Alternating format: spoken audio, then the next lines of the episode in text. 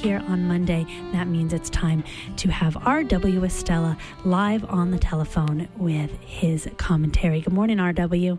Good morning, Allison. Despite the protracted winter Mother Nature bestowed on us during much of the first half of 2014, the spring she's giving us now is shaping up wonderfully.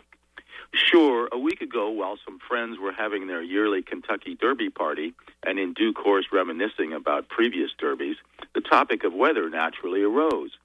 The host's wife, a gardener who not only makes up the requisite mint juleps for her guests' enjoyment, but also tries to have myriad trays of seedlings on display to welcome in the gardening season, complained about how late things were this year. In support of that notion, the host then showed his guests an aerial photo I had taken of the couple's house almost exactly a year before, on the 5th of May. The photo showed a decidedly green hue to the treetops. To demonstrate his point, the host held the photo up over his head against the backdrop of the trees behind him and asked, Do the tops of those trees in my backyard look anything like the tops of my backyard trees in this picture? We all know now the outcome of the Kentucky Derby a, a week ago Saturday, and some of the guests at my friend's party took comfort in this year's winner, California Chrome. Such a name suggested warmth to them, the sort of warmth they had hoped to see more of in Maine by now, and certainly would like to see in the immediate future. And sure enough, just in the past week, all those hopes for a verdant transformation have been happening.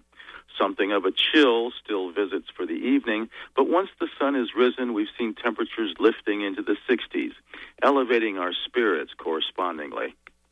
Midweek, we'll have the full flower moon, also known as the milk moon and the corn planting moon, which brings in a related consideration.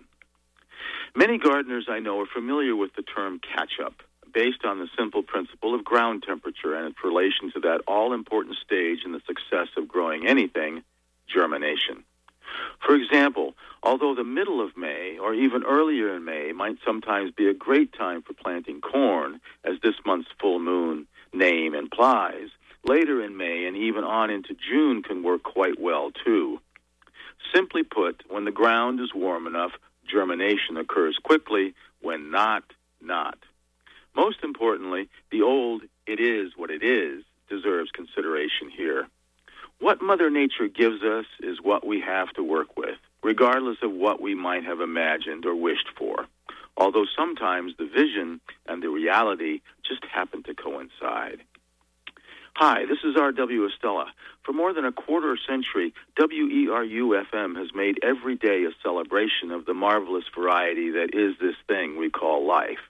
From the best selection of music to the most informative views on local, regional, national, and international events, WERU FM is a community endeavor embracing cultures worldwide.